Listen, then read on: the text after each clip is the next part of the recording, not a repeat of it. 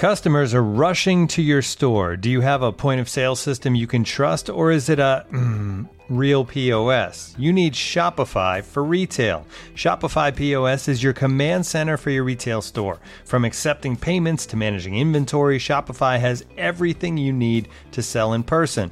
With Shopify, you get a powerhouse selling partner that effortlessly unites your in person and online sales into the one source of truth. Track every sale across your business in one place and know exactly what's in stock. Connect with customers in line and online. Shopify helps you drive store traffic with plug and play tools built for marketing campaigns from TikTok to Instagram and beyond. Get hardware that fits your business. Take payments by smartphone, transform your tablet into a point of sale system, or use Shopify's POS Go mobile device for a battle tested solution. Plus, Shopify's award winning help is there to support your success every step of the way. Do retail right with Shopify. Sign up for a $1 per month trial period at shopify.com slash the athletic, all lowercase. Go to shopify.com slash the athletic to take your retail business to the next level today. Shopify.com slash the athletic. The Athletic. I'm sorry, you can sit there and look and play with all your silly machines as much as you like. Is Gascoigne going to have a crack? He is, you know. Oh, I say! Brilliant! Gee! He's round the goalkeeper. He's done it! Absolutely incredible! He launched himself six feet into the crowd and kung fu kicked a supporter who was eyewit without a shadow of a doubt giving him lip. Oh, I say! It's amazing! He does it tame and tame and tame again. Crank up the music! Charge your glass! This nation is going to dance all night! The seven types of January transfer, the most West Brom signing of all time, who has the most unfinished business with the Premier League, and we select the Transfer Rumour 11. Brought to your ears by The Athletic, this is Football Cliches. Right now, you can enjoy The Athletic for just £3.99 a month. Enjoy great analysis and in depth features from the very best football writers around, as well as ad free versions of all of our podcasts. Just go to theathletic.com forward slash cliches pod. That's theathletic.com forward slash cliches pod and sign up. Hello, everyone, and welcome to episode 54 of the Football Cliches Pod. I'm Adam Hurrey, and with me, almost a year to the day after we began this journey, is Charlie Eccleshare. How are you? I'm good. Yeah, I was thinking about that. I think it was a year ago last week, wasn't it, that we, uh, from such humble origins, we uh, just Yeah, a couple of guys chatting about footy. Yeah, it's um, yeah. I feel like we haven't really progressed much from there. yeah, now I mean, look at us. Yeah, I know, but now we have a year under our belts. We're one year in. Does the Football Cliches podcast now qualify for its own athletic long read?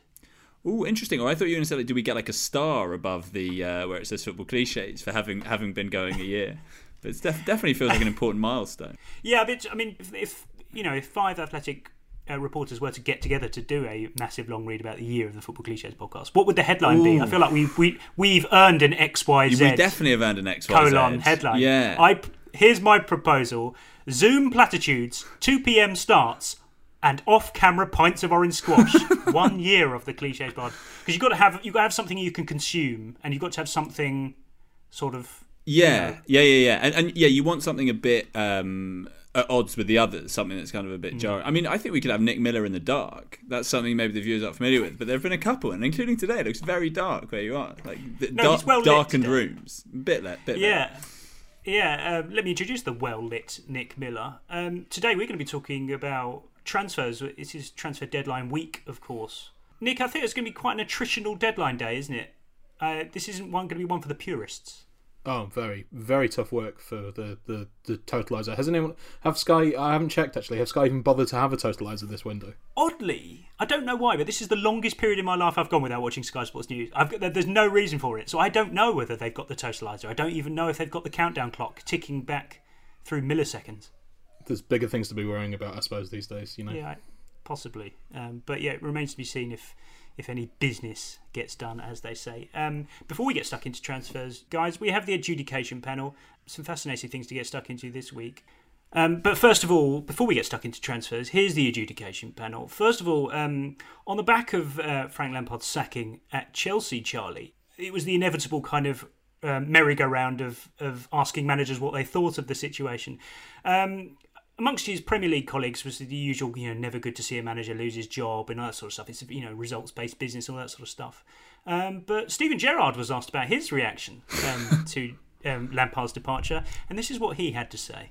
Obviously, gutted for Frank. Um, he's an ex-friend of mine, someone I respect greatly. Um, but knowing the guy, he'll be back before no time. He'll dust himself down and he'll get ready to, to get back involved. Whoa, wait, wait there, Steven Gerrard. an ex-friend of mine. I know, and I'm really sad ex-friend wasn't picked up on on the tweet that uh, that trailed it. I mean, that's the headline there. What happened? And also, if he's such an ex-friend, how do you still know he's the kind of guy who'll dust himself down? And uh, yeah, he might he might have changed in the intervening years. Uh, yeah, I thought ex-friend was was was brilliant. I just yeah, I just um, I worry that Steven Gerrard is you know having, going so well in Scotland, Nick, that um, this must be his first real opportunity to be patronising to Frank Lampard. Must he, he didn't really grasp the opportunity. Well, he, he may have. I mean, the, the kind of uh, the obvious explanation for this is a, a, a, a um, you know a mild slip of the tongue, but that's boring. Um, so my th- theory may be slightly coloured by the fact that I'm rewatching The Sopranos at the moment. Right. But you know how can, in the, the, mafia they never they never actually re- make reference to the mafia or mm. other mafioso. They always say he's a friend of ours. Ah. So I thought of it that way that he you know he was kind of um, mm. sort of talking like Lampard had been whacked by the Lupertazzis, you know. But I also wonder um, if Gerrard does just thinking quite, given he is you know an elite athlete and someone who seems insanely driven, whether he does just thinking quite binary terms. And whereas for most of us, friends would be fairly flu- a fairly fluid concept, he might have you know quite a clear delineation of right, he's a friend, he's an ex-friend, he's a future friend. So um, I, I, like to th- I like to think it wasn't a slip of the tongue, and it more just speaks to his very kind of regimented uh, organisation of his life. Just really want to know what Owen Hargreaves thinks about it all now. To be honest, uh, I imagine he's probably quite neutral about it. Uh, anyway, um, Lampard has been swiftly replaced, uh, Charlie, by Thomas Tuchel, and lots of um, immediate chat about how everyone thinks he's going to get on. And uh, whilst we set aside the tactical and technical and political considerations of, of Tuchel's prospects at Chelsea, um, Chelsea's rinse and repeat strategy with managers is so well established. I think we've earned the right now to speculate on exactly how his his his exit is going to happen at Chelsea. What's his timeline for you? Like, what's going to happen to him? What kind of medium level crisis is, is going to usher him out? Yeah, I mean, I, I, in my head, I kind of have about eighteen, a season and a half. Maybe by the end, by the end of next season, he'll go out honourably with a trophy or maybe you know maybe even two but it's clear by the end that bridges have been burnt he fell out with a lot of players um, you know alienated one or two who were then blabbing about it. And it, it kind of you know all, all fell apart after initially the kind of shock therapy and the not taking any crap was heralded as exactly what was needed. Um, but it kind of ran its course. And then the players probably thought mm, this feels a lot like hard work, and he'll probably get sacked if we down tools. I think you've I think you've got the rhythm of it quite right because Chelsea sack a manager mid-season, and then the, the next one gets you at least until the end of that season or the end of next one, and then it's quietly ushered out the door in a kind of amicable statement. So I guess yeah, I think you might be right with that. Um, Nick, very important point. Um, one of the first things that needs to be clarified uh, when a new forward-thinking manager takes over a new job is um, it, it, appears that he is indeed anti-tomato ketchup. Oh well, this is huge news. Yeah, uh, I mean, probably you know Europeans probably into mayonnaise or something, something equally you know I'm, equally bizarre. Yeah, he personally intervened with Ilkay Gundogan's diet at Borussia Dortmund. Oh. Uh, one of the things he did was to remove ketchup. So, um, I mean, all Premier League managerial spells now hinge on whether the ketchup was brought in or taken away and uh, mm. it would seem. But of course, we don't know if Lampard was a ketchup man. So I mean, I'm I'm guessing he was. Lampard's so, yeah. very ketchup. Yeah. V- very much in the of the kind of Harry Redknapp school in that kind of ah, you, can, you can have your ketchup back, lads. Yes, you know, yeah. So let's the, assume the, ketchup yeah, the, the cruel removed. the cruel yoke of the previous regime who denied them their Heinz. Charlie, a question from listener Sam. He says you are organising a defensive wall using the current trend. Peter Crouch is in your team, would you have him stood vertically for height or laying down on the ground horizontally to stop the low shot?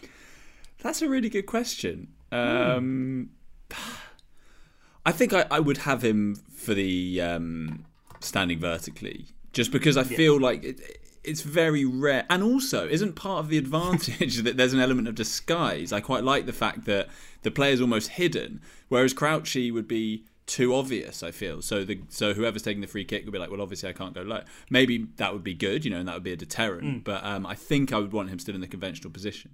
But I do wonder how that's chosen. That feel maybe that's an athletic article. How uh, the man who lies on the floor is selected at your club. Must be in the laminated folder, right? But Nick, I don't think this is a finely poised dilemma at all. Because um, yes, you'd want him standing up in the wall for height purposes. That's that's you know age old tradition. I just don't think him him being tall is going to really help the the low shot potential because it's it's usually sort of drilled under the wall. So if anything, you want your fattest player under the wall lying down, the one with the biggest girth, right? Well, I, I, I thought that, but for but for a reason that you wouldn't have Crouchy standing up because what you, you gain in height, he's he's a very slender man, so you hmm. lose Right, in, yeah. in width and sort of coverage. So you you know you, you might you might be laying yourself open to uh, one of those you know ones that's curled round the wall. Um, And then you factor in the fact that if he was in the wall and he jumped, he'd probably do that little sort of slight twist that they do. exactly and uh, yeah, crucial question here is: Is Peter Crouch wider side on or front on? It, it, it's it's a tricky one with him. I Hmm. just don't know. Um, But uh, more questions like this, please, listeners, to get us kicking kicking off each episode because um, that was very interesting.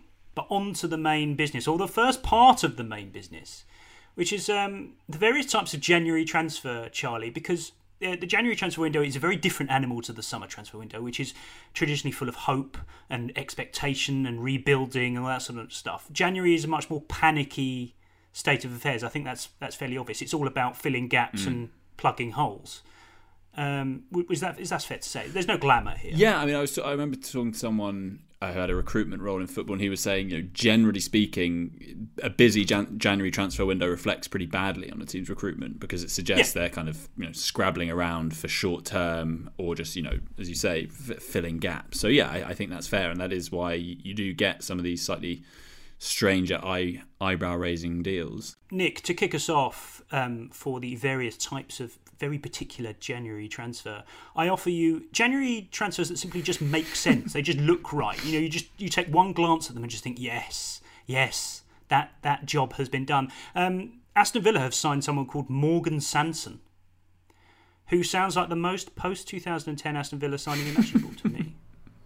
Yeah, he he he, he, he sort of uh, based entirely on the name. He's one I would fear for. Uh, but, uh, uh, for fifth for Villa rather, because he sounds like one of the players that they might have bought in that batch of um, of players they they bought when Tim Sherwood was the manager. Yeah. who you know kind of in my head they were all French midfielders who had the same agent. Yeah, I'm Um, pretty and- sure it's just Jordan Veretout, and he's changed his name and he's come back. I mean, Yeah, yeah, I, I realise I'm, I'm, you know, I'm glossing over a lot of football expertise here, but I don't care. Um, incidentally, Newcastle and West Ham were also interested in this guy, uh, which I feel is like the Bermuda Triangle of Premier League transfer. Yeah, Um, so it's it's it's a, it's a stamp of quality. Yeah. Um, otherwise, Charlie, uh, there are very strong whispers of Jesse Lingard to West Ham, which rings all sorts of um, suitability alarm bells. Matej Vydra to Watford, which almost feels like something we've spoken What? about 58 times on this podcast. Is he not already Yeah. there? Slash, No, no idea. I feel like a piece, a piece of Matej Vydra Yeah. is at various clubs at all times, um, even factoring in Watford's um, absurd constellation of, of um, sister clubs. Some listener contributions here, Nick, which I which I quite like. Jack Pierce has, has given us a kind of chain reaction of January 21 potential transfers. Matt Ritchie from Newcastle to Bournemouth on a six month loan, which in turn sparks Josh King going from Bournemouth to West Ham for an undisclosed fee. And that paves the way for Andrei Yarmolenko to join Schalke again on a six month loan. No, good thought that's gone into this. I quite like it. It makes sense. It is uh, very slightly scuppered by West Ham being unexpectedly quite good Yes. this season. Because Josh King, Josh King absolutely screams West Ham are in sixteenth. They've just changed their manager. They need. he's got you know, proven pedigree. He scored goals proven- at this level. Proven, yeah, proven pedig- uh, Premier League pedigree. They pay. I'm going to say circa five million pounds over the odds for him. Um, and it happens late in the window when they've run out of all other options. But now they're kind of winning games. You know, at the, t- at the time of the recording, they're you know, I think they're fourth or Mm. or, or, similar. Who knows? Who knows these days? Who knows? Um, Seems to have sort of very much uh, scuppered your, your kind of classic West Ham panic buy. I, th- I think generally um, Villa and West Ham slightly overperforming this season, or royally overperforming in some cases, um, has undermined this podcast completely, quite frankly. So um, um, maybe we need to get. Let's just times. ignore that. Yeah, sorry.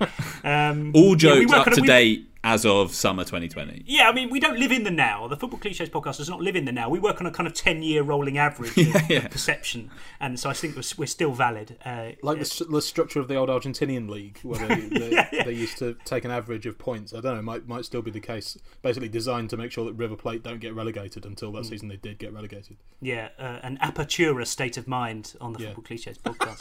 That's a nice tagline. Um, Charlie, uh, next up on my little list, before I let you two have a go, um, out of the blue, low key backup goalkeeper moves. Yeah. And and that that's Matt Ryan to Arsenal. Just fact, ticking that box for another year. Thank God. Giving that a little bit of source as well as if a team gets special dispensation to do that, which I don't think they actually did in the case of Matt Ryan, disappointingly. But um, again, and I feel like I mention him every week, but uh, Paul Jones to Liverpool in the mid noughties. Good shot stopper, solid. Uh, good in the dressing room as well, I imagine. Um, uh, yeah, he. I believe Liverpool got special dispensation uh, to sign him because I think that may have been out of a window. Maybe, Yeah. I'm, maybe I'm imagining that. I'd love to get special dispensation for something, and we need to we need to sort of launch that into wider society. I'm not sure. I don't know, like a parking permit or something like that. special special dispensation.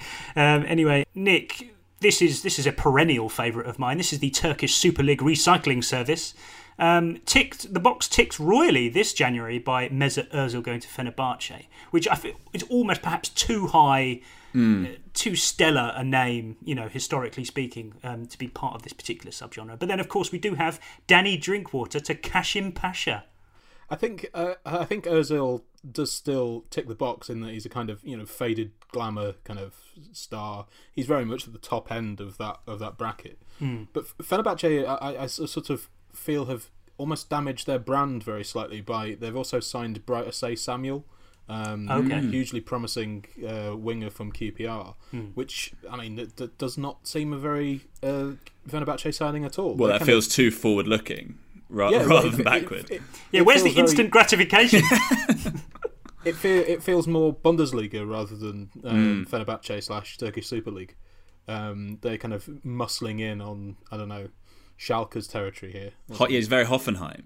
But Yeah, th- very Hoffenheim. There's something I feel there's a subset as well of like Turkish Super League, but also going there, but then kind of coming back to a West Ham. And I think of Samir Nasri as kind of Yeah. the uh, poster boy for that. Someone who, and I think there was a time, Adam, when I you were tweeting on this topic, and I tweeted saying like Nasri has Turkish Super League written all over him, without realizing that he actually had already Yes. made that step. So he, he was think- kind of weirdly out of sync. yeah, that's the purest form of of um, trying to second guess transfers when it actually turns back Yeah. on you, and it's Yeah, like, yeah, yeah, yeah. because you don't feel stupid, you feel you feel validated. Yeah, anything.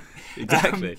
Um, uh, little uh, note on uh, Danny Drinkwater. He's yet to make his Kasimpasa debut, uh, Nick, because it's been delayed by a freak injury. So I saw the I saw the words freak injury. I thought, oh god, what's happened? Um, Did he slip on something? Did he slip on a food stuff? Did something terrible happen in his new Turkish kitchen? No, he pulled a muscle in a swimming pool.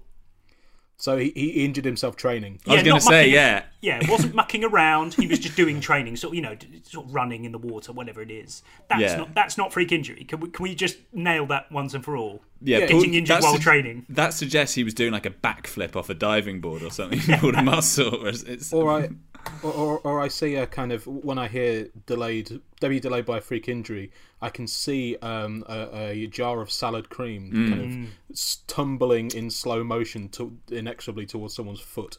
Exactly, exactly. And also, as an addendum to that, pulled muscles do not fall into freak injury territory. It's just not serious enough unless you've ripped it from the bone. well, it's- wasn't must be there? not a freak didn't injury. someone pull a muscle changing the TV remote? That may have been apocryphal. but I feel that uh, qualifies as a freak. Uh, that I, I, there is. I know what you're thinking of, but the, the only related one I can think of is Rio Ferdinand uh, straining his knee tendons because he put his legs up on his coffee table, and now that's all I can think about when I put my feet up Every on time the you coffee table. it's horrendous. I just think Rio Ferdinand. this could end your career. Yeah. Um, anyway, back to business. You were right, Charlie, to pick up on the players coming in the other direction, but uh, this isn't a guy returning to the Premier League. This is West Brom have apparently agreed to deal with Galatasaray to sign six foot four inch Senegalese goal machine and Mbaye Diagne. He sounds very West Brom to me. He sounds he sounds very Big Sam. It's Yeah. it's a kind of it's a it's Sam's playing all the hits. It feels like I mean I'm sure uh, we're recording this the, the morning after or the day after that West Brom got um, pumped five 0 by uh, Manchester City. I'm sure this deal was in the pipeline before that, but it feels very a, a very kind of reacting to a, a, a, a large scale thrashing kind of signing. Must be quite fun amid all the stress of trying to save a club from relegation, Charlie. Just just going out and buying a striker. It's quite nice, isn't it? It's like, Yeah. oh, yeah, I've got to go and pick up a really nice dinner or a pair of trainers. this isn't a mundane signing, this, uh, like a transaction. You're signing something fundamentally quite exciting. Must be quite a fun part of the job. It's like back in the days pre-lockdown when you're really hungry and you've made peace with the fact, you're like, you know what, I'm just going to buy myself dinner. I'm really hungry. I'm going to get something nice, and it's uh, it's extremely liberating. I'm going to go out and get a Senegalese striker with a goal average of greater than one a game. Um, the the payoff being he's 30 this year. 30.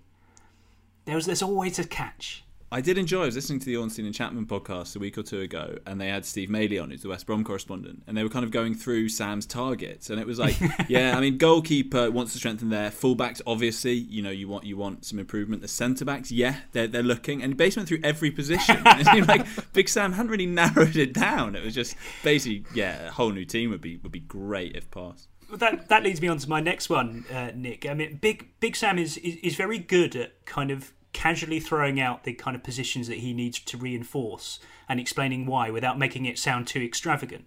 Um, which leads us to my ne- our next category, which is kind of new manager bringing in his trusted lieutenants. And uh, after after they got pummeled by Manchester City on, on Tuesday night, he said, "All my efforts are going to depend on the next few days and what players we can get in." um, which is classic January transfer window language, is getting players in. But it that takes us to a subcategory of getting players in, which is new faces or new bodies. Faces and bodies. It's the eternal conundrum, isn't it?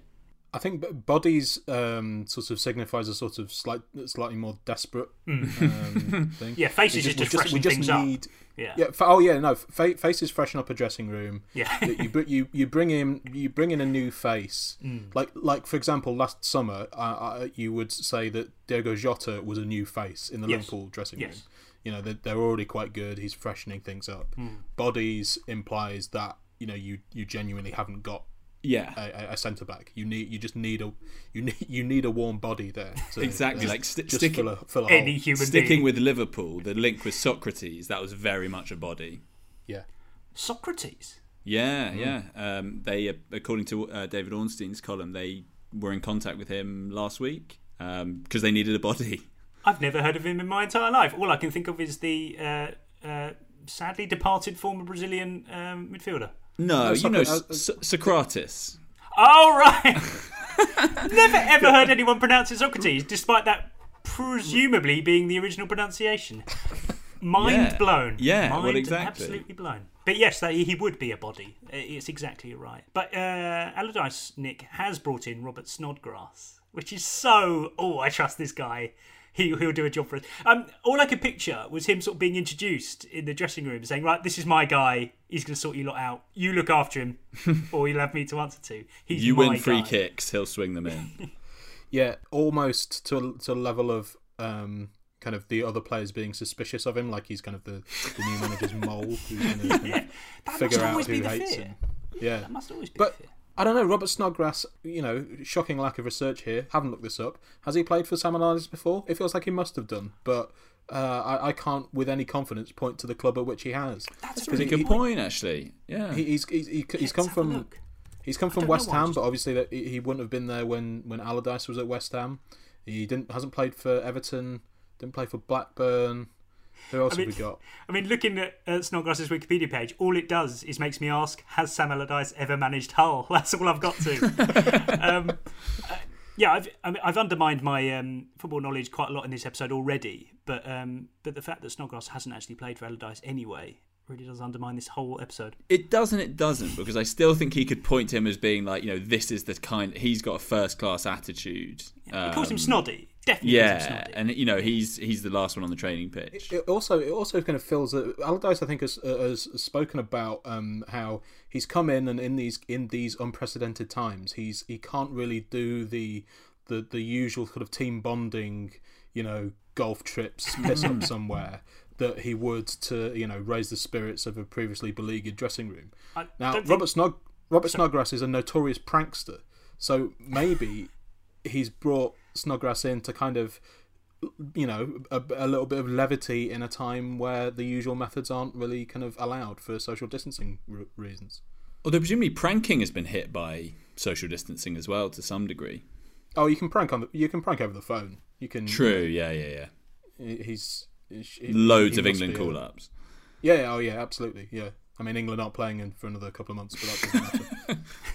Uh, but pandemic and Snodgrass aside, surely West Brom aren't allowed to go on any more um, morale boosting away days after taxi Yeah, I did think that. Yeah. Yeah, I mean, how much, how high can your morale be that Gareth Barry steals a taxi? Um, as was well documented at the time.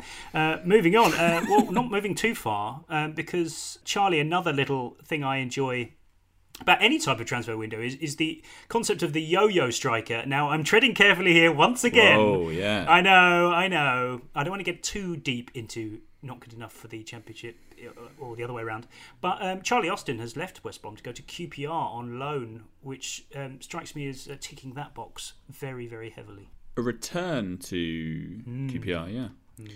Um, yes, yeah. I mean, it's funny you mentioned that. I was thinking about Dwight Gale the other day. I don't know why, but I was kind of wondering, is he is he still at Newcastle? I think so. yeah, he, he- Yeah. He, he is. He's kind of perennially linked with a move away, but things have got so bad at Newcastle that he's played a few games. uh huh. here's here's a, here's a, uh transfer window tradition that looked like looks set to die out, but it has come roaring back. Yes, it's the Chelsea loanees, Nick. I was sad, but also in equal measures comforted to see that Lucas Piazon has finally flown the Chelsea nest. He's gone to Braga on a permanent deal. Uh, Do you reckon he knows what to do? Like, I've got to move, move house. Oh, he probably did for the other ones. To be fair, I'm not sure who the um, presumably Ch- uh, Chelsea have a kind of loans manager as Mm, well. I mm. mean, they'd have to be whoever it is who's going to be rushed off their feet. Mm. But Luke, presumably Lucas Piazon just kind of WhatsApps this person uh, constantly, going, uh, "Is there anything I need to do?" And the, you know, what, what's what's the latest? And the the guy, the, whoever it is, is going. "Uh, You're no longer my concern. You are. You're set free. yeah. You're Lucas no Piazon has the left the chat. I mean, God, that- what a, what a pivotal moment that must be for the uh, Chelsea loanee WhatsApp group. But um, nature abhors a vacuum, and uh, don't worry, Chelsea loanee fans, because Baba Rahman has joined Greek outfit PAOK for his fifth loan deal away from Stamford Bridge. No, he's he's still he's still at Chelsea. big time. Big wow, Yeah. that is good. I was thinking like you can't surprise. You can't be surprised anymore by Chelsea loans after Van Ginkel was seemingly there Mm. for about a decade. But Baba Rahman, wow. Char- Charlie, if you were, uh, say, like a 23 year old Chelsea midfielder, never going to get a look in in the first team, where would you like to go? I mean, it feels like you can just choose now. It used to just Antalyaspor? You go, you go to Turkey. I mean, no, I wouldn't. I, I ju- but I feel like that's the kind of That's median coast, answer to that question. Yeah, it's a, it's a it's a nice resort town. I Yeah. think, uh, Antalyaspor. So yeah, you'll you'll you'll do well there. Nick, where are you heading on loan from Chelsea? Uh, I c- can I choose? Uh, I don't know, an island in the Mediterranean, maybe something like I don't know, Tenerife, some, something like that. Oh, right. Oh, I see. Oh, clever. So you're going for an established uh, European league, but on an island. yes. No, exactly. You, you you you you get to play in some nice places. Um, you you spend the rest of your time uh, relaxing by a pool. I'm hopeful as well, Adam. While I'm there, someone will come out and interview me, and I'll kind of tell them how you know how liberated I am by the experience. Just looking to kick on now. Yeah, yeah. I, I don't blame Chelsea. I don't blame Chelsea. It was, it was, it was great for me, but um, but yeah. Can I also uh, nominate some kind of MLS side? Because you have the benefit of the fat contract that Chelsea have inexplicably given you, but you also uh, and you're playing, you know, relatively decent level football. You're probably going to be one of the better players, Mhm. but you're also completely anonymous. Where, where if you're particularly if Mm. you're playing in New York or something like that, no one's going to care who you Ah. are. So you you can enjoy the trappings, but without any of the hassle. the eternal benefit. This, this, is, this is every player who has ever moved from the UK to the US at any point in the last 50 years, you can walk down the street and no one will bother you. I think Wayne Rooney even did that. Loads of footballers secretly, or, or not so secretly, just really want to be able to walk down the street and not have anyone bother them. Which doesn't surprise me, I suppose. I do have one final um, subgenre here to, to run past you, Charlie. We touched on it a bit with, with Nasri earlier, but um, the concept of unfinished business. This is a Hmm. former Premier League forward who wants to build on his unspectacular first spell around three years ago and uh, wants to give it another crack in the Premier League. I've got no names for you here. Nothing's happened in January. Who are we looking at? God, yeah. Who's someone who Amr Zaki? uh, Just linking back to Barclays. Unfinished business. Yeah, who I'm trying to think. um, West Ham must have someone like like uh, Diafra Sakho, um, someone like that who left uh, Enner Valencia. Where is Diafra Sakho now? No, no, he's without a club. Oh, Uh, he was at Neuchâtel Xamax. Of course he was. I mean, he can't have been. He's only 31. Yeah, I mean, he can't be far away from Sam Allardyce making inquiries because he was really good at under Allardyce at West Ham, wasn't he? Yeah, In he's a kind without of a like- club, which makes him easily snap upable.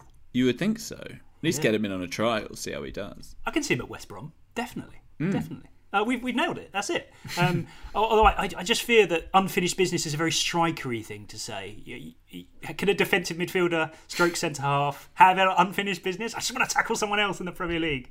I think if you if you're a goalkeeper who's made some high profile mistakes, you can have un, unfinished business. Okay. Um, but yeah, uh, generally a striker thing. Or if you want, I mean, on, on for that defence midfielder, I mean, Krychowiak. Do you remember him went to West Brom? have, and, and he actually, he for a while was on what we're going to come on to, the kind of perennially linked uh, players. And he Yeah. and he kind of flopped there. I wonder if he has slight unfinished business uh, in the Premier League to show that it was just a, a bad fit at West Brom under Pulis and Pards, I think, when he was Okay. there. Okay, I, I'm willing to consider widening the scope of unfinished business to non goal scoring footballers. Listeners, um, with the help of our friends at Prostate Cancer UK, The Athletic will be putting on 31 football quizzes across February and March to find out who our most knowledgeable subscriber is. And of course, to raise money for a very important cause. The winners of each quiz are going to go through to our grand final, hosted by me, no less, at the end of March, where there is a very nice £1,000 up for grabs. And we're going to match that with a donation to Prostate Cancer UK as well. Uh, the quizzes will be hosted by the correspondent for that club or league, and you'll be able to team up with anyone in your household to play. Sign up for a free 30 day trial to The Athletic at theathletic.com forward slash PCUK and register to play that quiz. Um, in the spirit of quizzing, and in the spirit of the cliche quiz, which doesn't get enough of an airing, Charlie, despite you being something of a unbeaten veteran, um, let's have a transfer related cliche quiz, shall we? Mm. Um, you know the drill. Whoever answers correctly first gets the point, and there are three points up for grabs. Could still finish in draw theoretically, for which I have no provision. So uh, let's let's see how this goes. Question one, and I want the correct answer from one of you first. Name either of the two terms beginning with S that describe an administrative reason for a move falling through at the eleventh hour. Beginning with S. S. Name either of the two terms beginning with S that describe an administrative reason for a move falling through at the 11th hour. Could be wages, could be medical. Salary. That's just a word. Ah, could be image rights. Have, have you both given up? Oh, snag. Oh, Mr. Nick Miller Yes. comes in with snag. Snag is correct. You could have also had stumbling block. Uh, yeah. Yeah. Call, your, alright. call yourself football writers. Yeah, yeah, Interesting. yeah. I know, I know, I know. Um, yeah. in any on. in, anyway, Nick Miller leads one 0 in the cliche quiz with two questions to go. Question two: A player who refuses to sign a new deal in the hope of getting a move elsewhere is described as Want a away. no. Oh, rebel, contract rebel. Yes, correct. A stumbling run up, but you got there. yes, contract rebel is indeed correct. Uh, one one with one question to go. Potentially brilliant as long as either of you know anything about the language of football. Question three. What do unimpressed fans sarcastically offer to do when an offer reportedly Drive a comes player all the way Drive to the next club. Cup. Ah, damn it. Yeah. Charlie's got that one. Charlie, could you repeat what you said? Drive a player all the way to their next club. Yeah, I'll allow it. I'll allow it. Um, I, drive him there myself is what I was looking for, word for word. But yes, you've got the spirit of it, and you you win. You win the cliche quiz by two points to one. Sorry, Nick. It's, it's all right. It's all right. Incredible I mean, my, drama.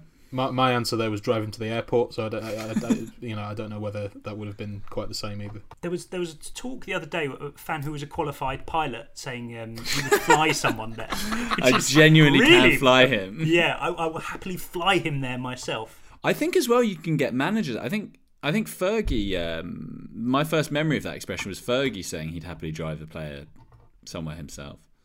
That would be a tense wow. drive. Yeah, it may have been. It may have been like in that Dwight Yorke in that period where he's trying to get rid of Dwight Yorke. And do you remember in that in the in that year's Premier League years? There's an amazing clip of him like trying to shove him into the Middlesbrough dressing room, and it's presented as like ah oh, banter. It's like oh humiliating. I think. I mean, despite the fact that you mentioned Premier League years in every single episode that you appear on, I think you might have just you've hit upon the sweet spot of Premier League culture. Premier League years depicting a someone trying to push someone into the wrong dressing room when they return to a former club. That is immaculate. That is Premier League culture right there. Thank you. Thank you for that. Um, feel very fulfilled. um, anyway, anyone who struggled in that quiz, you may have better luck in the Athletics' big football quiz nights that will be running across February and March, culminating in the grand final hosted by me.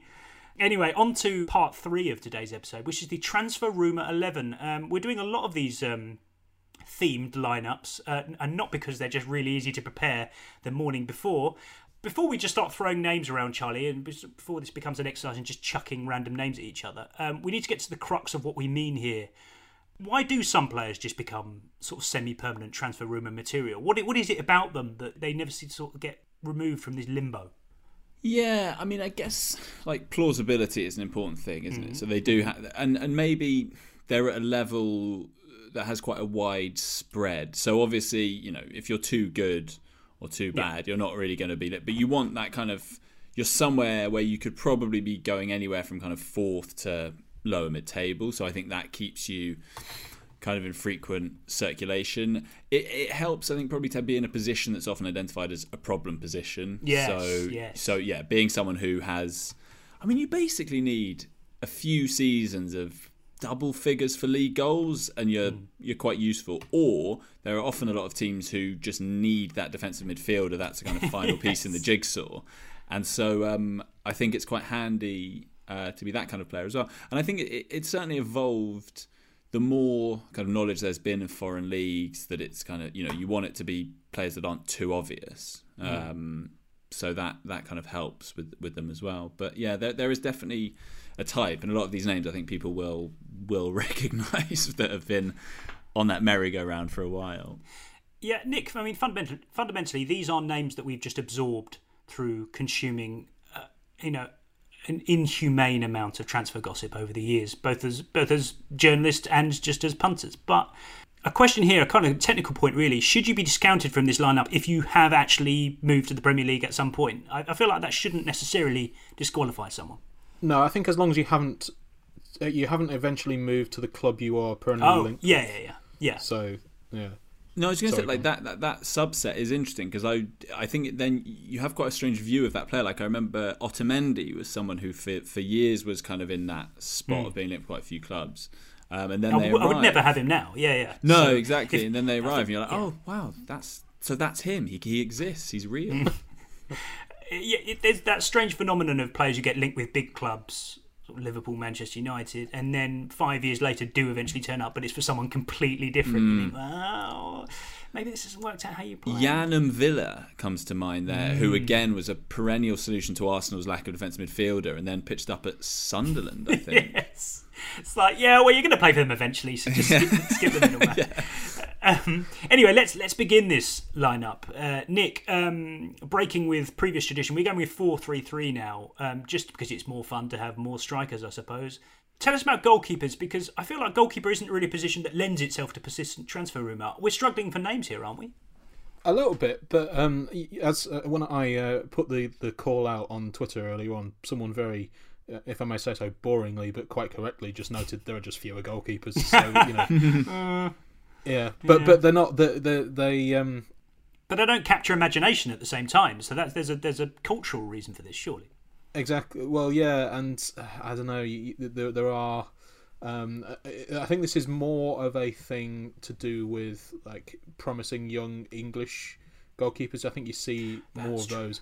Like Frankie Fielding was was for years and years the kind of the the, the um, touted as the sort of next big thing of English goalkeeping. He's Uh, different it- to it- Frankie Bunn, right?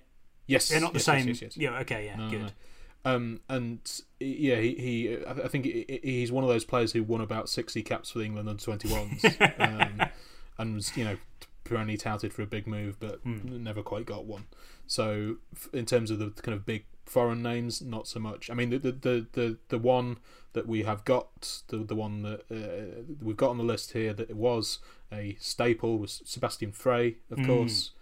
The um, the sort of in my head the pioneer of the short sleeve uh, Yes. goalkeeping movement. Although I'm sure there were others before him. Yeah, there, there was there, there was a sweet spot of Maverick short sleevedness that I think I, I feel he's missed that boat. But but he would but he's the only option here, Charlie, isn't he? Someone like Timo Hildebrand, who I only really know Oh. from Football Manager, but he feels like a name that was knocking around, um, being linked with, with English clubs. Mm. But I think you're right. I think Nick, you're right, and I think there's also. It feels like we're most parochial about goalkeepers Yeah. in that we, you know, we, we kind of do veer towards well, you know, it's a big risk bringing someone in for a foreign league to adapt to the Premier League, and and, and also with the homegrown uh, quota, which I know is a big preoccupation seemingly for a lot of people on Twitter. Um, it, it's often it often pays to go English there, and just think Frankie Fielding, Freddie Woodman to me is a name that seems perennially linked with a club that you know they want a number two, yeah, but they want someone who also you know might you know might be pushing for the number one position. In a What few is it about years. Freddy's and Frankies that just imply, yep, they'll go about their business quietly as a backup and they're not going to cause you any problems, but they will be ready when they're called upon? It's a Um, good solid name, isn't it? yeah. But but also the, these goalkeepers are always you kind of read about the, the glowing reports of these goalkeepers. Yeah, he's the, he's the future of English goalkeeping, and he plays for you know Portsmouth or someone. And then you kind of look at him, and he's not in the Portsmouth first team, and you Mm. think, well, all right, he's 19, but if he was that good, surely he'd be playing for Portsmouth. Why is he? Why is he good enough for Manchester United or Liverpool to be? He's just really around tall. He's just really tall. That's Yeah. all it is. Yeah, just yeah, just really tall and kicks the ball very far. Um, but having said all that, I feel like the the crucial thing here is that Sebastian Frey was linked with Arsenal, and Arsenal at the epicenter of transfer rumor universe. So Sebastian Frey, short sleeve maverick, potentially blonde, sort of highlighted Sebastian Frey is on. It's sort of the, the rich man's Lionel Perez is our goalkeeper. First name on Yeah, the team sheet. It, it- it looked like a looked like a hitman in a European thriller. Yeah, yeah, yeah, yeah. That sort of Jason Bourne beats him up. Yeah. Yeah. Okay, uh, over to right back, Charlie. Um, only one name for me here, and this um, I'm glad we clarified that you are allowed to have played in the Premier League, and that doesn't disqualify you from this list because it's Hatem Trabelsi. Yeah, he's a great. I mean, he, as as many listeners will know, he was so far along moving to Arsenal that he was in the Arsenal squad, a T starting team on one of the Pro Evo games, which was incredible. That they were in their haste. Um, you know, it's like, should we wait until he's actually? Nah, he's definitely going. I'm, I'm sure he's going. Just just shove him in. Failed the medical, I believe, which is um, which puts him right at the edge of, of not being a transfer rumour fodder. But there he is, and the fact that he moved to Manchester City two years later is immaterial. Uh, does anyone have any advance on this? Because uh, he he bleeds transfer rumour, doesn't he? Yeah, I think uh, he, he he has to be the choice, and I, I think it also adds something if you. Uh, sure, he did eventually move to the Premier League, but I have no memory of it. Yeah, yeah, that When- really. When, when you said when you said he eventually moved to the Premier League, I I didn't want to interrupt because that's rude, but uh, I did think, did he? Where, who? When? Yes. I have no memory of him playing for Manchester City. I believe in the Thomas Cook sort of David James going up front yes, era. yes, yes, yes. That's kind of how I imagine. That's right. him. But yeah, I can't picture him in the kit, which I think is, is the threshold for all believability of players playing for certain clubs. anyway, let's move on to the heart of our defence, Nick. Um, got a few names to throw at you first. Uh, Simon Kjaer, who who is Great not shout. the same guy as Per Kroldrup. Just No, that that that has that that um, that tripped me up a few times. That one. Ezequiel Garay. He's this this is the the zenith. Yeah. I mean, Yeah. he, he might. Uh, I don't want to kind of go too early on this, but he might be the sort of the peak of this genre uh, altogether. without a Um, club um, uh, really? at the moment, as far as I can see. So he's not. It's not too late for him. He's like sort of thirty-five or so. So Man United, sign him up. Do it. Finally, because if they if they signed him, think of all the publications that could just repost all their articles from the early 2000s and say, "Well, long time coming, long time in the pipeline." He probably got as far as how will Garay fit in at United with some, Yes. so they can kind of be dusted down, um, reworked a little bit. Yeah, Ronnie Woolwork will be fearing for his future. what will this mean for Wes Brown? Uh, a couple of other names uh, for you, Nick. Uh, Philippe Mexes, who I don't want to go into great detail on because I'm thinking I'm inclined to rest him for the rather higher stakes Champions League eleven that we'll probably do next month. So I, I think he's got he's got better things to uh, to move on to. Um, more recently, um, for our younger listeners, Kalidou Koulibaly. I feel like he's Yeah. he, he is. He's, do you think his time is gone? Don't think he's ever going to move to the Premier League. Why hasn't someone signed him? Oh, I've got a great one on that. On that note, is uh, Upamecano, who um, now at Leipzig, and he's uh, yeah, he he's viewed, he's seen as very very good, and has been linked with all the Premier League big boys in a similar way to Koulibaly over the last few years. The thing with Upamecano is, I mean, incredibly highly rated, and lots of YouTube compilations that point out how great he is, and uh, obviously good Champions League pedigree now. But um, sometimes I go to his Wikipedia page um, just to find sort of a chink in the armour here, and then you look at his height, and he's only six foot one, and I, I'm convinced that's why someone hasn't signed him. Um, everyone's Great looking leap. for a Van Dijk figure, but if you're only six foot one, you cannot be Van Dijk. Great leap, I'm going to presume. Oh yeah, yeah, like like Chris Perry back in the day. Um, Cannavaro and Chris Perry. Yeah, um, one more name to throw at you uh, for, for my centre backs, and then I'll, I'll open the floor to you guys. Perhaps the longest serving transfer rumour man of all time. It's uh, Rod Fanni, Nick. Most recently seen in, in MLS, but still beavering away at the age of 39 for Montreal Impact. um, um, linked for so long with the Premier League, and I, I, I don't want to be cynical and assume it was just because of his funny name. Uh, there must have been some sort of footballing ability there that made him, you know, a viable Premier League target. Well, uh, I'd like to compare uh, Rod Fanni to the band Babybird, and hear me out on this. So Wow. Rod Fanni obviously got a uh, he got a lot of attention because of his uh, his name, which is amusing to some people. I'm not really sure why. So it's almost kind of a, like a novelty figure. So Babybird obviously had the, their big hit "You're Gorgeous," slightly novelty. The song. Immortal. Yeah, it's, it's- like you know, it's very song that was very easy to make fun of, but then they were when you could have read about them in you know Q or Select magazine or something like that, they were uh, you know, very highly thought of by the by the kind of the you know indie music intelligentsia. So you, you know critically acclaimed, but also with a kind of hint of novelty about them. So that you know you would see all the, the, the, the Rod Fanni eventually he signed for someone quite good uh, uh, eventually. He went to haven't his- Charlton. well, no, well, no like, Oh, as in in in his kind of Oh, we went to Marseille. career. Yeah, yeah, yeah, Marseille. yeah, Yeah, there yeah. you go. So you kind of you- you'd hear the name mentioned and they're saying, "Oh, he's well, he's signed for Marseille." Actually, actually, he must be quite good. So Mm. there, you, there you go, Rod Fanni, football's baby bird. that, that is just an immaculate analogy, and possibly one of the best we've ever had.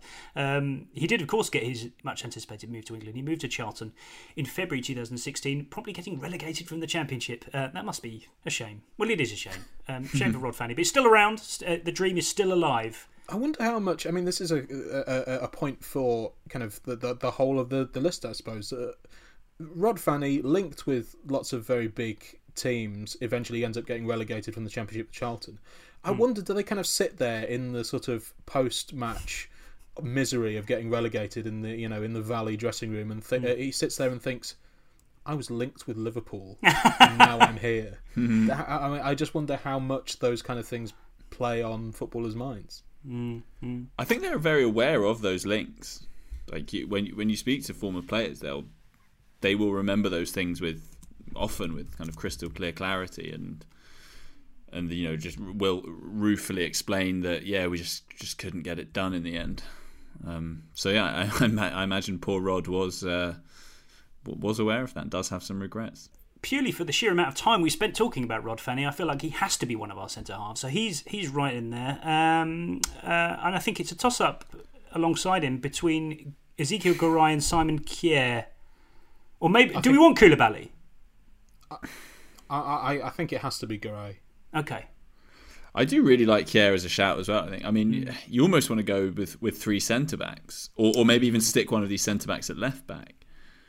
But let, I mean, let's we could do that. Let's let's just keep open the possibility of playing someone out of out of place. But yeah, Garay and Garay and Fanni it is at, at the heart of our defence. Left back again. I only have one name for you. It's um, tough times at, at the fullback positions, uh, Charlie. But I'm going for Cristian Chivu, who really ought to have signed for early Abramovich era Chelsea, shouldn't he?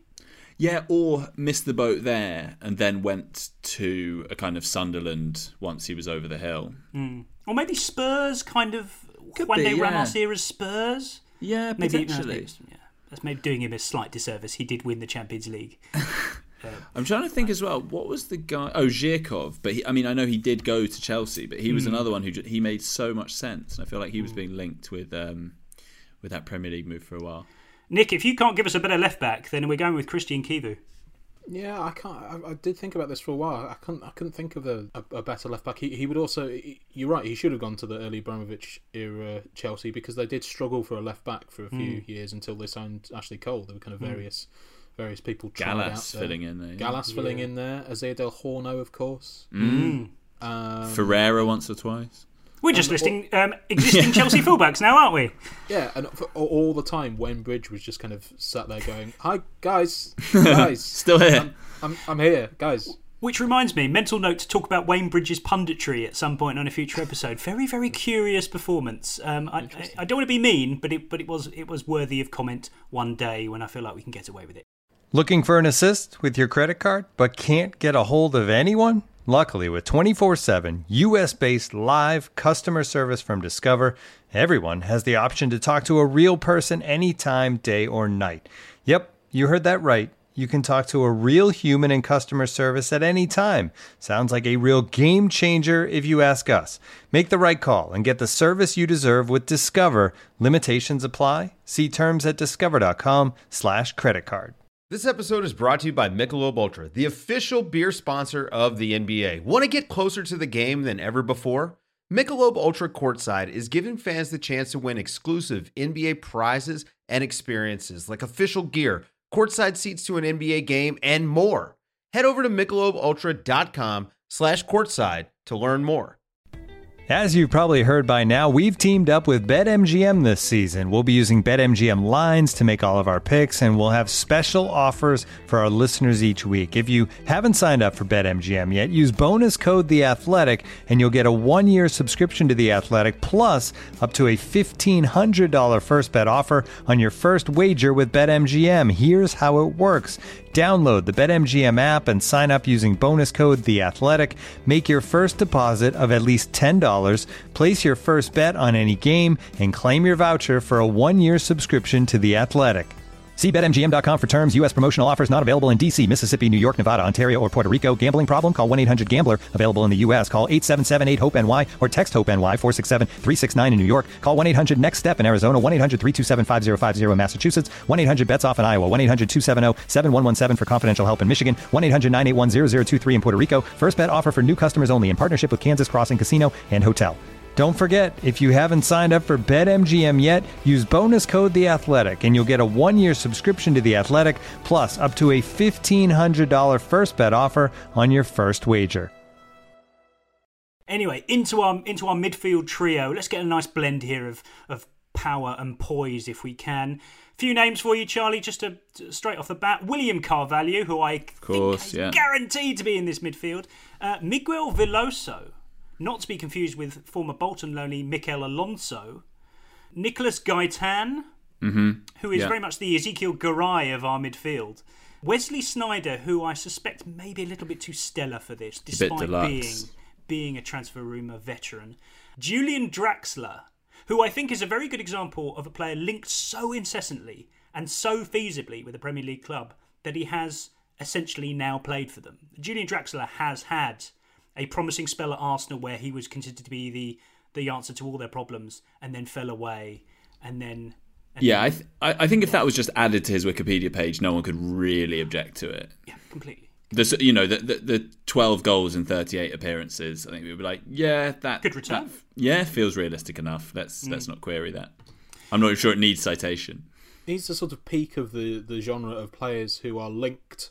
The fans of that club don't really know anything about him, but they decide with absolute certainty that he's the answer to all their problems. Exactly, and and and I, I don't think that's a bad phenomenon. I think it's it's it ties in with just it being good to dream. I mean, Mm. I don't think you should know everything about the players your your clubs are signing, and a lot of the time it's Championship Manager and FIFA and stuff, which again is is perfectly good way of consuming football and and getting an idea of what a players like. So I I will never I would never um.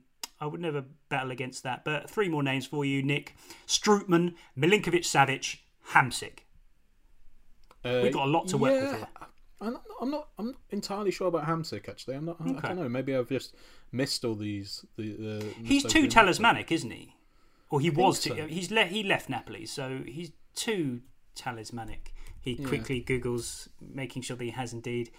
Yes, he plays in China now. Thank God. um, yeah, maybe he's he was he was too entrenched at Napoli as a, as a kind of favourite. I'm removing him from my bullet points as we speak because we have some serious selection dilemmas here. There are a couple of others I'd want to chuck in as well. One who the pedants listening will say, "Oh, but he did play for Man City early on in his career." But Adrien Rabiot was linked with everyone over okay. a long period of time and a good range of clubs as well. I feel like Mm. you know he aimed for the stars at some point, but also.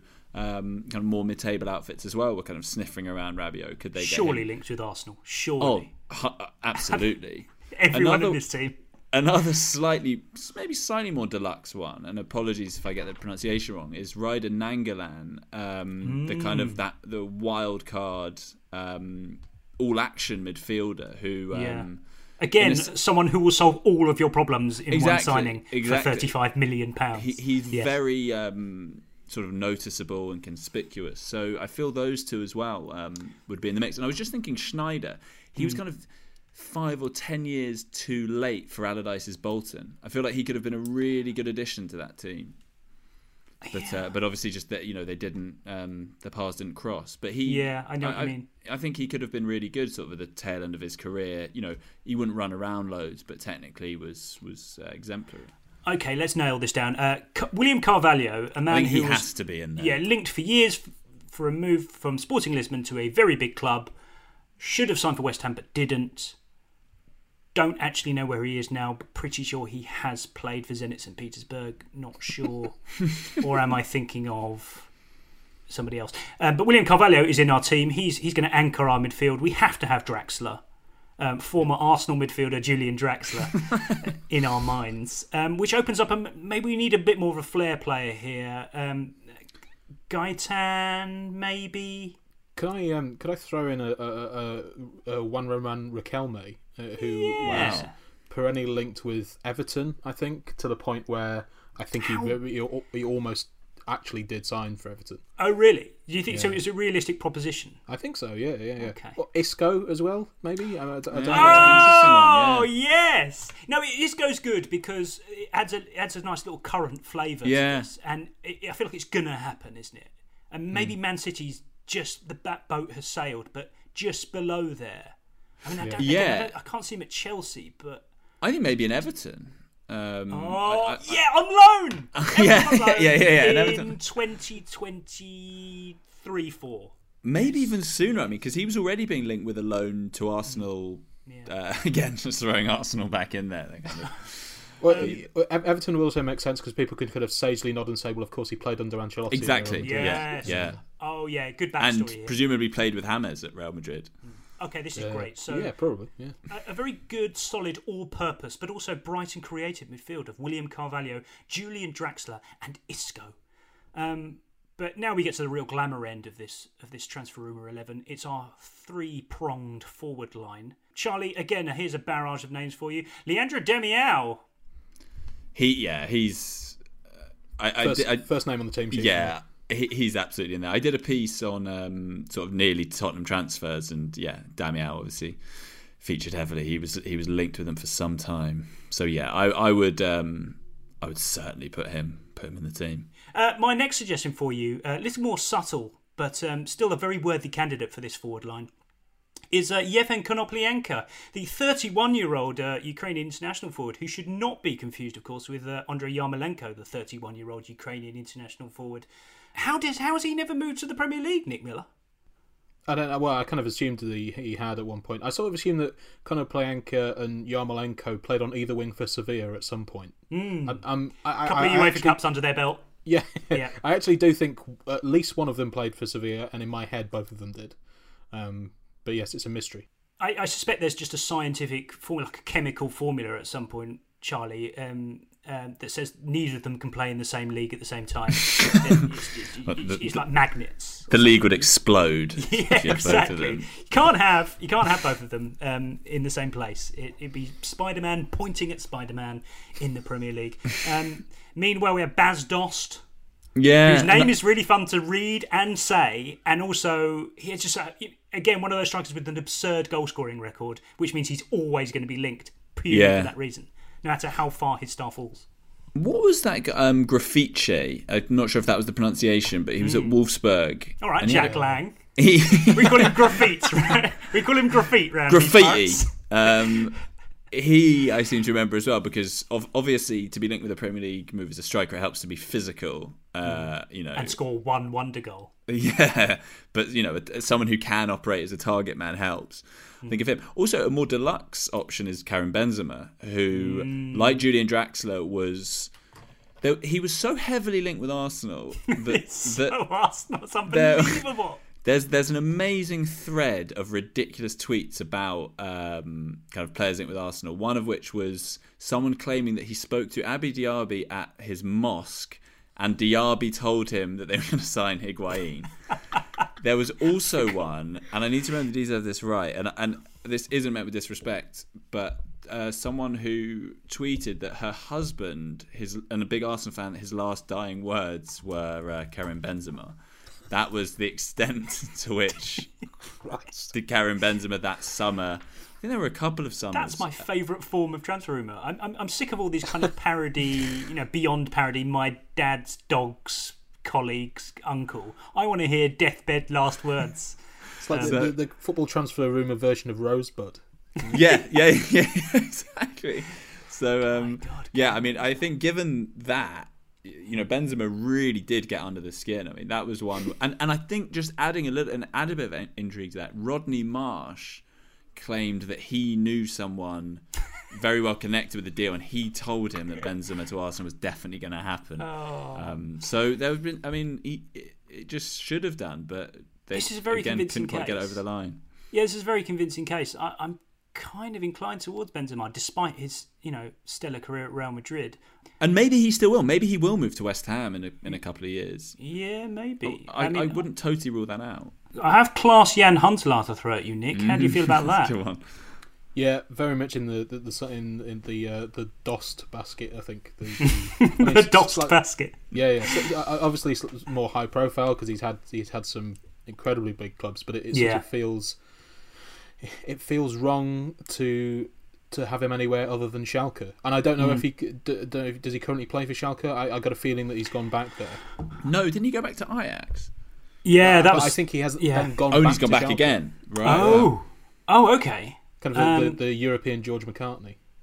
yes, wonderful, wonderful reference and duly accepted. Um, so I think we're going to have to go for this kind of heavyweight, uh, doesn't actually work in real life kind of forward line of Leandro Damiao, who we should talk about because he, for all intents and purposes, signed for Spurs twelve times and yet didn't. There's an incredible Yeah. story there. I mean, he must have he must have been emotionally ready to play at White Hart Lane, and then did Yeah. not. And I think his career then um, fell off a cliff a little bit. So it was a bit of a shame. I mean, Fred, the the striker, I feel as well. He was he was um, similarly linked with a Premier League move for, for Mm. quite some years till he flopped at, at the World Cup, and that Yeah. kind of sadly So- went out for him.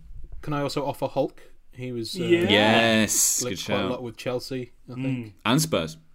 Yeah, and and and most recently Wolves, Mm. who had to kind of very politely point out that no. For Just at no. three very fundamental reasons we cannot have Hulk in the Premier League. Mainly, But he's- can't afford Hulk. he, he he also sort of falls into the bodies um, sort of Mm. section because Yeah. w- w- uh, Wolves Very obviously much so. w- with Raul Jimenez's injury need a striker. They need to get a body in, and I think Hulk is currently without a club. So See also Diego Costa. My favourite Yeah, thing yeah, about Hulk was Jamie Redknapp used to call him the Hulk. Um, Which- well, that seals it. That seals it, as far as I'm concerned. Pundit getting his name wrong is um, is is the last uh, the last nail in this coffin. Um, we, and we need someone with a kind of bombastic um, uh, appeal. So Hulk will play on the left side of our front three, spearheaded by Leandro Damiao, and uh, uh, Karim Benzema just going wherever he wants, really, just popping up, scoring. Uh, shame for Bas Dost, but he's on the bench, and uh, his time still comes. Shame too for Yevhen Konoplyanka, but um, that's chemistry, so can't can't. And uh, Klaas-Jan Huntelaar also big claims. But yeah, happy with that front three. So let's run through our team of transfer rumour um, stalwarts. Uh, in goal, Sébastien Frey. Right back, Hatem Trebelsi. A centre back partnership of Rod Fanni and Ezequiel Garay. Left back, Cristian Chivu. A midfield three, William Carvalho, Julian Draxler, and, of course, Isco. And up front, Hulk, Leandro Damiao, and Karim Benzema. Nick, if, if one team had signed all of those players, where are they finishing in the Premier League? Mm, uh, I think that, that they'd sort of come third in about 2009. I Mm. think, um, and it, obviously it's going to be Arsenal because you know looking down that list, you you could sort of plausibly say that most of those players have played for Arsenal at some stage. um, such is the circle of life, Charlie. This brings us back a couple of episodes. Just how Barclays would that 11 have been? Yeah, it, Pretty I mean, Barclays. pretty Barclays. Some of them are a bit more recent, aren't they? Rod Um, Fanni's really Barclays, isn't he? Fanni's really, yeah. he's done Trebelsi, extremely Barclays. Yeah. I mean, even did eventually play in that sort of era. Hmm. Um, then, yeah, your Iscos, your Benzemas are a bit more. Uh, Hulk, Hulk's pretty Barclays. Yes, yes, very much so. can see him. Um, yeah, delighted with how this 11's turned out. I, um, unlike some of our previous ones, I don't see a weak link here until someone on Twitter tells us in two days' time. Thanks, Nick Miller. Um, your expertise here, as always, has been invaluable. Thanks so much. Thank you. And cheers, Charlie. See you again very soon, no doubt. Can't get rid of you. But yeah, cheers. Thanks a lot. Um, and You would thanks everyone- drive. You would drive me to my next podcast. I would drive you to your house to do the podcast again. Yes. And uh, thanks to all the listeners, uh, hopefully plural, who listened this week. See you next time. Cheers. The Athletic.